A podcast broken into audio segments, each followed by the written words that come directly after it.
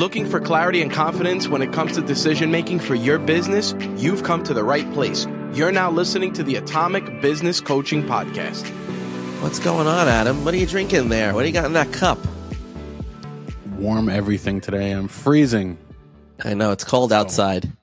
It's cold. A lot of blizzards happening across this country right now.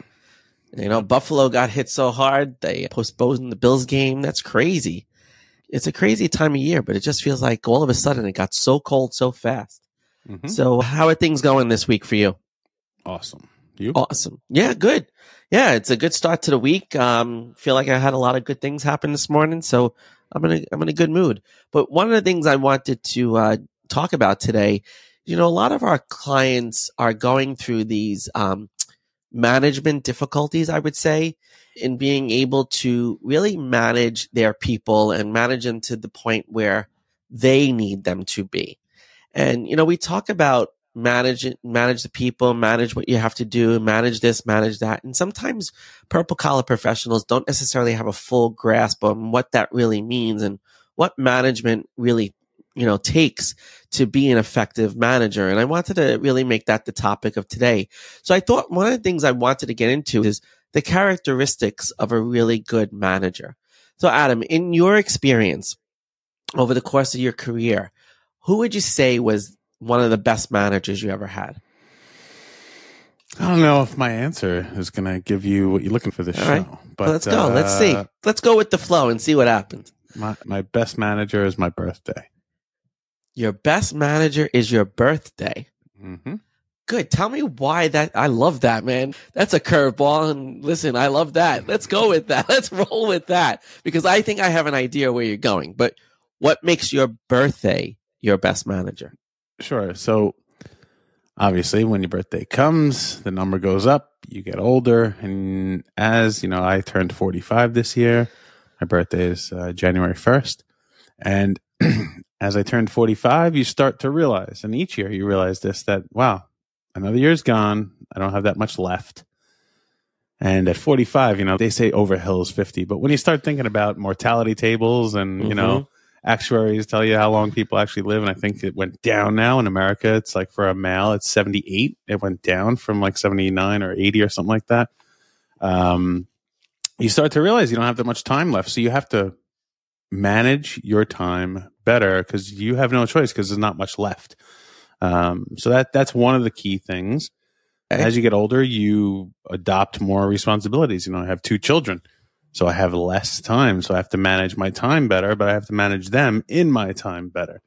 And I have multiple businesses, and I have multiple people that work for me, and I have multiple investment properties, and all these things that take time. Right. Right. So as your time is fleeting, because your life's getting shorter, and as your time gets filled with all these things that you've taken on as self-inflicted responsibilities well now guess what? You you have to manage that time better. So i've had no choice. That's been the best advisor to my management Wow, that thank thanks for the depressing element of we're gonna die soon and all of that. That was not where I expected this to go. well i So- do own a life insurance company so Yes, well, you do. You do. You know, I think it's one of the hazards of owning a life insurance company. You're always looking at what's the possible expected date of death here. So, you know, I, but I think you bring up a really good point. You know, it's management is necessary because there has to be some sense of urgency to it. Okay. And I think that's really the key point you're pulling out here is there's a sense of urgency that's reinvigorated in you on your birthday each year because you realize time is not forever. And, you know, we have so many things that we want to accomplish and so many things that we want to do. And we sometimes take for granted that time is withering away. But the, the key is, is that there's got to be a sense of urgency to the management of what you do every single day. And that urgency comes from, well, what are the things that you need the team to accomplish? And a lot of times people put too many things in front of people. And I think this mm-hmm. is where mismanagement really occurs. I mean, we have seen a lot of our clients working on too many different things at once, and some people are overstretching some of their people. And they expect people to get things done in a certain amount of time. And when that thing doesn't get done in the time they expect it to get done, they start to really pick on the employee. They start to look at it as they're ineffective. And, but what we have to remember is expectations are such a critical piece to managing people, right? So the other day we were talking about something and I can't remember exactly what you said, but something about expectations. And I was saying the importance of having expectations is so that people know exactly what they need to do for you right? What they, they know what you expect from them so that they can do their work more effectively. But what was the thing that you were talking about? You were talking about it in a little bit different context. I can't remember exactly, but it was around expectations and setting, how to set expectations and what was the important thing around setting expectations? Oh man, pal, I don't know. I talk a Oh, lot. come on. You got a better memory than that. I know, but I talk. I mean, I, I know. look, this is the beginning of the year, and I'm talking to a lot of people about expectations. Like almost Right. every one of my conversations with every one of our clients is about expectations. So, for me to single that out, I mean, in general, I'm talking to everybody. You know, we're setting our top three priorities for either the quarter or the year, depending on how disciplined one of our clients are. The less disciplined they are, the less time I allow them to manage. Right. Okay. Because if the expectations go too far out in the future, then they don't really matter that much. There's no Mhm. pressure on them. They'll be willy nilly about changing them. Um, there's no sense of urgency, as you're saying. There's no pressure. And, and it's funny, the less disciplined you are, the more, the, the better you handle pressure. Right. True. The, the more disciplined you are, you don't need the pressure because you're so disciplined. So, you know, expectations has been a part of almost every conversation over these past few weeks um, in the beginning of the year. And it's such an important t- and resetting the table at the beginning of the year and looking what the priorities are, especially for the first quarter. I think that has to transcend to your employees too. Is you know we, we work with a lot of owners and and we're working at the top level with the owner. We don't get to work with the employees at, at that level. But one of the things that's really important is when you're working on what your priorities are as the owner of your business, you have to make sure to communicate what those priorities are to your team so that they can manage their own expectations of what they need to do to support those priorities. And if you don't have those conversations, a lot of times that's where mismanagement comes in is one of the keys that I wanted to talk about is communication, right? Mhm. As a manager, most managers that stink have terrible communication skills. They don't know how to communicate or they're not sure what to filter to their team. Like what does their team need to know? And I've worked in a lot of different, you know, capacities over my time in healthcare. And I think transparency is always the best form of communication. Tell them as much as you can tell them about what they need to know. You know, there's certain things that you can filter, but the key is you need to give them everything that they need to do their job, to accomplish their part of the priority, right? And they, everybody has to know their place. And I think that's one of the things that oftentimes people forget to communicate to an employee is where they fit into the bigger picture, especially on a specific priority or a specific project. So, Adam, what is some of the things that, you know, we work with an architect in particular and his is very project management, very project oriented and everybody has their place. But what are some of the expectations that have to come with staying in your place and staying in the lines that you need to be in to get the job done So, wait, rephrase the question. Is it about them or about their team? about their team? So, give it to me once again. Maybe I'm not Okay, so- the question. So the, the question is, what are ways to create expectations on how to stay in your role Gotcha. Okay. on the team? So, how to create expectations for others so you could stay in your role? How to create expectations for your team, for the member of your team, so your employee. You tell me. I, maybe I'm lost in this conversation. Okay. Sorry. So the that's okay. So the expectations when some when you give somebody a task to do or you, they're in a specific role, a lot of times people may cross over and try to do something else that's outside of their role. So what is one way that we can set expectations for people to first of all stay in their lane? Oh, well, that, I mean, that's the job of the manager. Right. Right. The job of the manager is to look and see because look, if you look up the definition, I looked at it when we were talking here. Maybe Right. that's why I got distracted. But I looked it up and it says it's funny how you have like the Google definition, the Oxford definition, the Webster, but this Right. one just says management. Right, is the process of dealing with or controlling things or people. The process of dealing with or controlling things or people. Hmm. And that's what you're saying is these people are out of control because they're Mhm. going off on their own, doing their own thing, and they're not in control. So someone needs to manage them, control them, bring them back. Think about a herd. I was watching Yellowstone over the weekend because Okay. the freaking NFL made me get Peacock so I could watch the football game. So I'm like, I might as well use this subscription. And now I'm watching Yellowstone. But they have cowboys on Yellowstone, Right. right? Cowboys are basically the managers of the herd. Correct. Okay. And they have to keep them where they have to go, drive them to the next pasture, bring them back to the ranch, put them on the trucks to be sold and everything else. They are, ma- cowboys are managing that herd that has no clue where it's going to go. The herd doesn't really know the expectation except I have to eat and I have to move, Mm-hmm. right? The manager knows, well, here's where I'm going to drive them to. Correct. So what mo- many people think is you can write an SOP, you can write a job description, and that's good. They're all set to go, and now they're going to understand it. No, no, that's just the beginning. So they have a direction.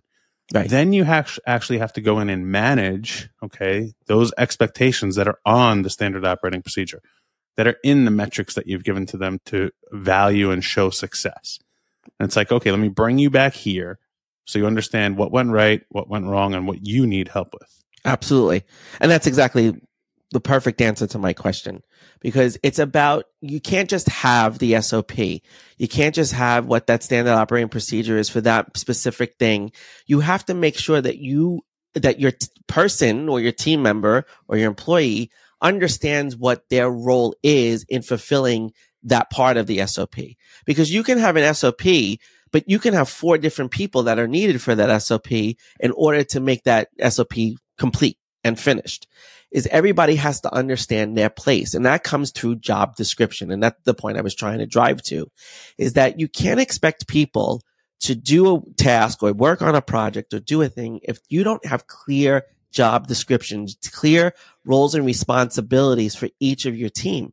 And oftentimes a lot of uh, solopreneurs in, specifically, they don't have job descriptions laid out for what that person is going to do. They oftentimes will hire somebody to do a specific thing. And then when something else comes about, they'll ask that person to do that as well. And I would they argue. I would argue. Actually, I'm saying differently. I Okay. agree with what you're saying. What you're Right. saying is 100 percent right. right. Right. But- that many people aren't doing that, but the people who are doing that, okay, they're not really. They're not writing a very specific job description. It's so vague that the person who's being hired thinks they're a jack of all trades, master of none. Correct. Okay, they, they, and that's an issue is they're not specialized and you're supposed to be doing this. They're like, well, you're going to do a little of that, a little of this, because most newer businesses, what they're trying to do is get the most out of every dollar. They're like, okay, I'm going to hire this person and yes, they're going to answer my email, but then I'm also going to have them post to social media and, oh yeah, I need this thing created. Let's have them do that. And, oh, you know what else I could have them do? Let me show up, have them show up here. Let me have them do this onboarding part. Let me, ha-, and like, wait, what's my job role? Like, Mhm. what am I supposed to do? So then they can wander like the cow does. The one they're like, hey, you just got to eat grass. There's grass over there. right. Let me go over there and eat grass. And then they're outside of the bounds of where you want them to be. Mhm. You have to go over there and manage them and say, oh no, I wanted you to be over here. Right. But the problem that I'm seeing is so many of our newer business owners, right? And, and what I mean is you have under 10 employees. Mhm. Okay. You, you've probably reached 500 to a million, 500,000 to a million dollars. You know, you're paying yourself, but you're really not, the business isn't super profitable after you pay yourself. And you're still new, whether that's 10 years or 10 months. That's just where you're at in the business. And everybody has to do a little bit of everything. So you don't yet have that. Now, what I would advocate for is when you have employee number one should be a specialist. Mhm. Okay. They should be the CEO of whatever you're giving them. Okay. If you're going to hire an assistant, they should be the CEO of your email and your inbox and your calendar. That's it. Not the marketing, not like creating these other things over here, not answering to somebody else who's not their boss. Just like, here you go. The assistant says, your day has been assisted. And that's Mhm. all they should do. Nothing else. Right. And when you start adding in all these other roles and responsibilities, they get lost. They get off track. And then you get frustrated because you're like, well, I wanted you to do the calendar. Yeah, but you asked me to do six other things. Of course I can't do the thing you told me to do. Right. Wait, what do you want me to do today? Right. And then you get into what's called micromanagement. Exactly. And that's where it's ineffective is, is when you have to realize that the job description that you write for the employee and the things that you want that employee to do is more about you staying in line and managing that person according to that than That's letting why I was them confused. right and letting them go off and wander. Right. Yeah, I was confused because I'm like, to see the way I look at management, there's not so much so I can have the employee stay in line. It's more so I can stay in line. Correct. It's like, all right, they're handled over there. I don't have to touch it now and stay out of their way. Let them do their job. Check in, make sure they have all the resources they need to do their job. Make sure they're showing up on time and doing what they said they were going to do. And that's it. Resources, show up on time, do what you said you're going to do. Fantastic. I don't need above and beyond. I Correct. just need that. Correct. That's all I need so I can come over here and stay in my lane and out of yours. So that's why I think I was confused because I'm always thinking in the owner, not in the employee mindset. Right. I'm looking at it from the employee mindset, when the employee who is frustrated, who's having difficulty. But I'm looking at it as there when, because a lot of times what we'll hear from our people is that they're having a tough time with this person and this person is either lashing out or not sure what they need to do or whatever it is. And I often go back to the manager, to the owner and say, well, do you have clear lines of responsibilities? Do you, do they know where they fit into the bigger picture? Do you have this all laid out? And a lot of times they don't have it laid out. So this is where like SOP leads to job description, leads to good management by the manager and leads to good work by the employee because everybody knows what they're supposed to be doing. And then lines don't get crossed and things don't overflow. And when you ask somebody to do something that's outside of their job description, you have to be very careful about doing that because that is going to create frustration. And then that's going to lead to all of these turnovers in your business and inability to retain your employees. So Mhm. that's one of the things like it starts. What I want people to recognize too is that management starts from the moment you have that interview with the person. When you're talking to them about the job and about the responsibilities of that job and asking them to see how they fit in, that's where your management relationship actually starts with the person. It's not when they start their job. It's how you present yourself in that interview and how you communicate the responsibilities to that potential employee. So that was number one. What, one of the things I wanted to get into is, you know, a lot of people confuse to leadership versus management. And, you know, I, a lot of times I'll hear people saying, Oh, he's a really good leader, but he's not so good as a manager. And, you know, what is it, when you think about leadership versus management, what is one of the key differences that you put out there in terms of that? It's just where's the focus? So on management, it's focused on the people. On leadership, it's focused on the overall vision of what's trying to be accomplished, right? When you're Yep. managing, you cannot be a very good leader and a very good manager simultaneously. It's very difficult because a leader of an organization is not the leader of the people, right? Mhm. That is the leader of the people is part of it, but you have to lead the whole entire org. Okay. A manager just says, okay, these are the tasks of what you have to do today. I'm going to make sure you're on task, that you have what you need. And if you're off task, I'm going to manage you to get back on it. Well, as a leader, you can't really do that and be leading people effectively and leading the organization effectively. So that's why typically you have a layer in between leadership and the staff, and that's Yep. called management Correct. right? You have your staff that does things, you have your management that does things, then you have your leadership team, then you have your C suite team, then you have the chairman. So if you're all the way down at the management level, you have to now have your own leader. Mm-hmm. Okay. So that would mean if you're hiring your first or second or third or fifth employee, unfortunately, you have two roles and you have to know what role you're in at what time. Okay. You can't just lead. You have to be like, I'm management this time and I'm leadership that time until you have the money and the resources to bring in that new layer. Right. And I think that's such a key point because we've talked about the importance of, you know, firing yourself as the practitioner to become the leader. Nowhere in our process do we say you're going to become the manager. It's Mhm. like part of being the practitioner is also part of being the manager. But if you're really going to be, no, what's the first hire that we always say when you're going to become the leader? you got to hire a manager. Yeah. So that is being the leader. Right. Right. You're exactly. manager. I You're- mean, that architect you were talking about before. Yep. What was his first hire? it was a manager.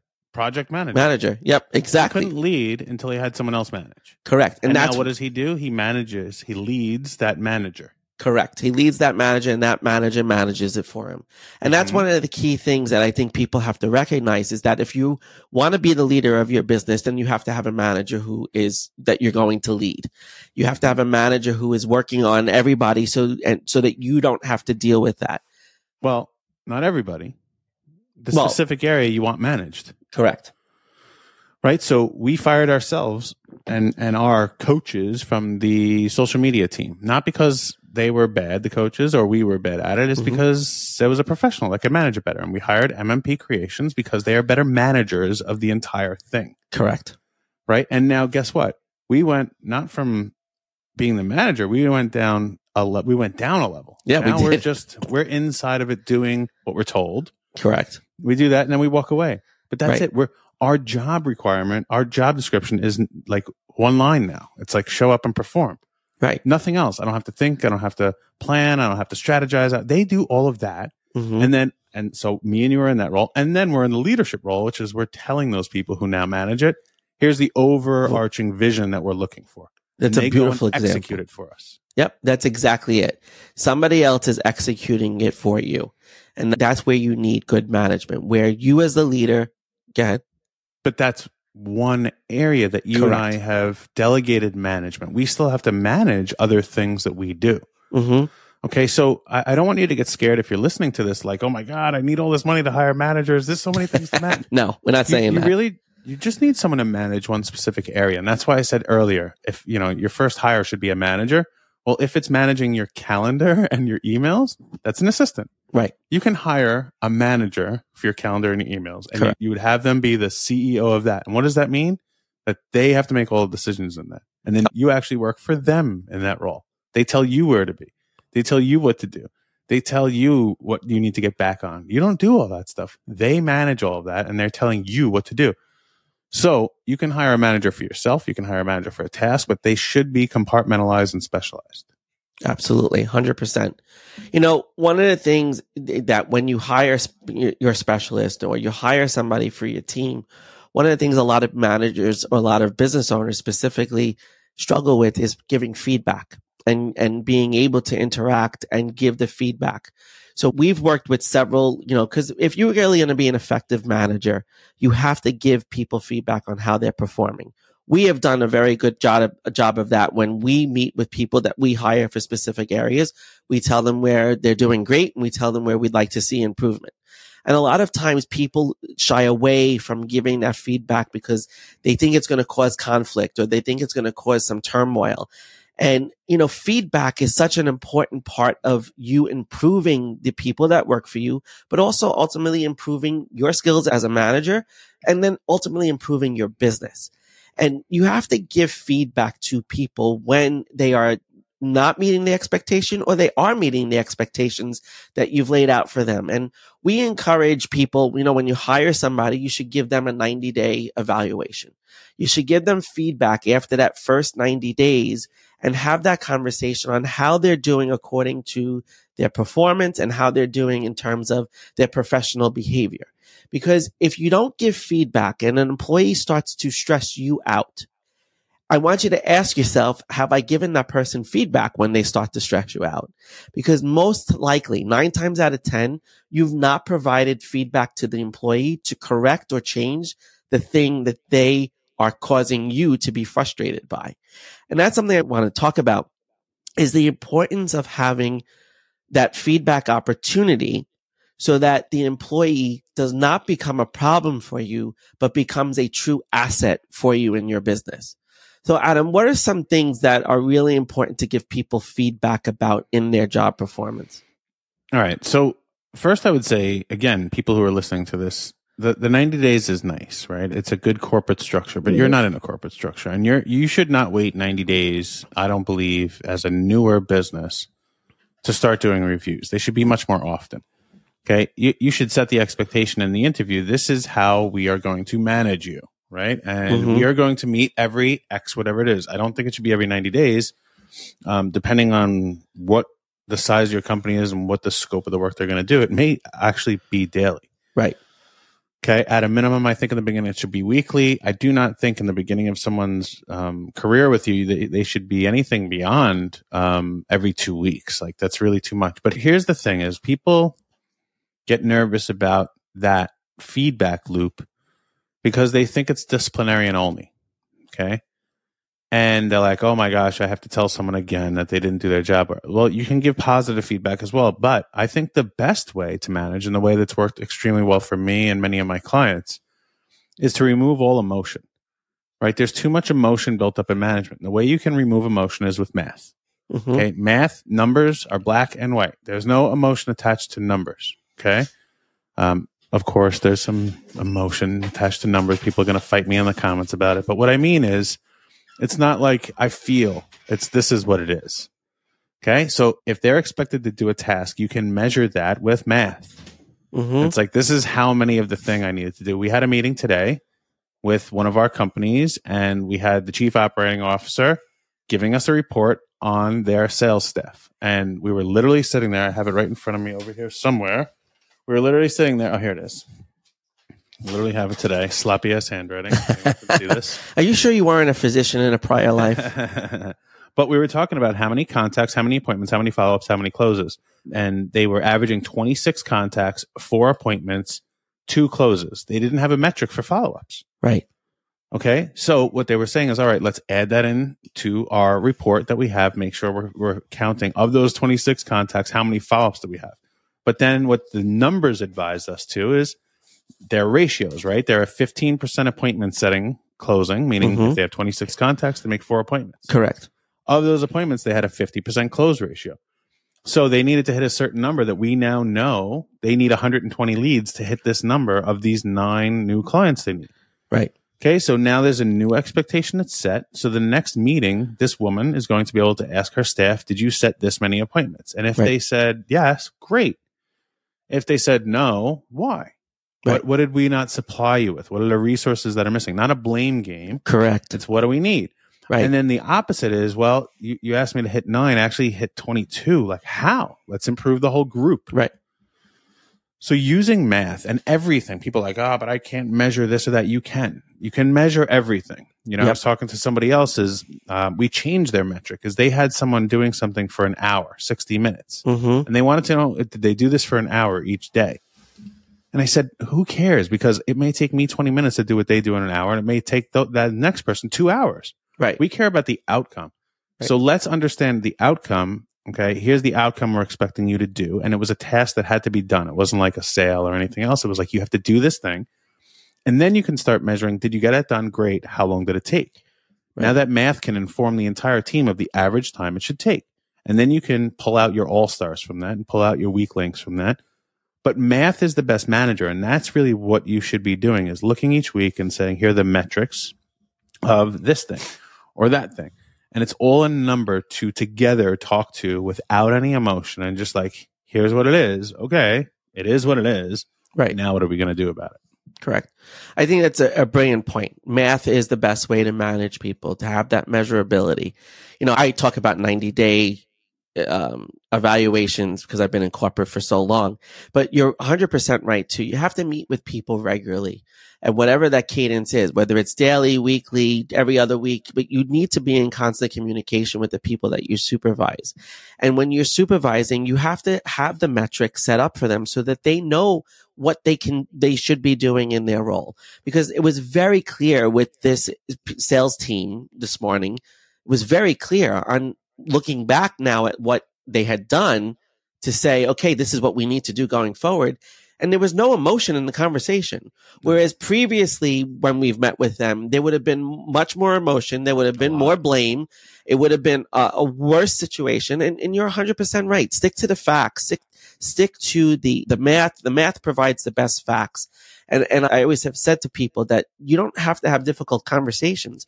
You just have to have a conversation where you're talking factually, where you're not talking about things that don't make any sense. You're not talking like when you tell somebody, "Oh, you didn't show up this day, you know, you didn't show up this one time." Well, when was that? What was the date? What was the time? What was the what was happening? What what was the day of the week even?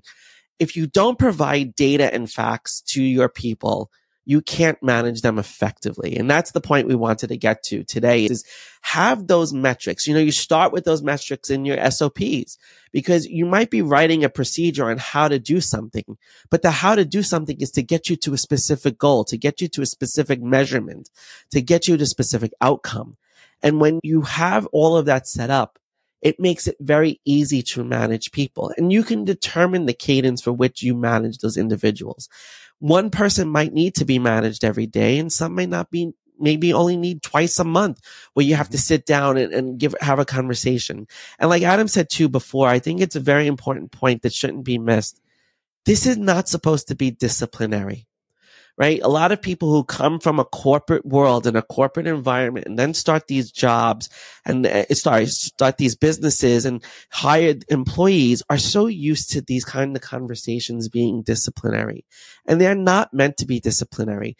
They are really opportunities to improve the business, opportunities to improve the individual, and the opportunities to improve yourself as the manager of all of those people. And that's what you have to see them as. And if you remove the emotion from that equation, you're going to have a great conversation with everybody. Well, that's so, the thing. It's you know even in that meeting this morning, it was we were looking at we went back to the chief operating officer and as their consultants, we were saying, "Great, what resources do you not have right now that could help the team do better?" Correct. And they gave us the answers to that. So when you're thinking about this, uh, instead of being disciplinarian, it's more of listen to our previous podcast is you have to be in a service mindset, right? Is, is, you have to really understand that you as the manager here, you're here to serve them, give them every tool all the time, all the nurturing, everything that they need to perform the task, whether it's open the emails, okay, or it's make the sales calls or go produce the widgets or whatever it may be. You have to make sure they have the resources. And as long as you've provided the SOP, the standard operating procedure, the plan, which is here's what we're trying to accomplish, the overall numbers. Okay. And then you have the resources. If you have all that stuff there, they should be able to do it. If they're not, it's because your management is lacking. And as Tom started this, it may be the communication. Right. Okay. So that's, I mean, this is really, it's, this is management 101 we're talking about.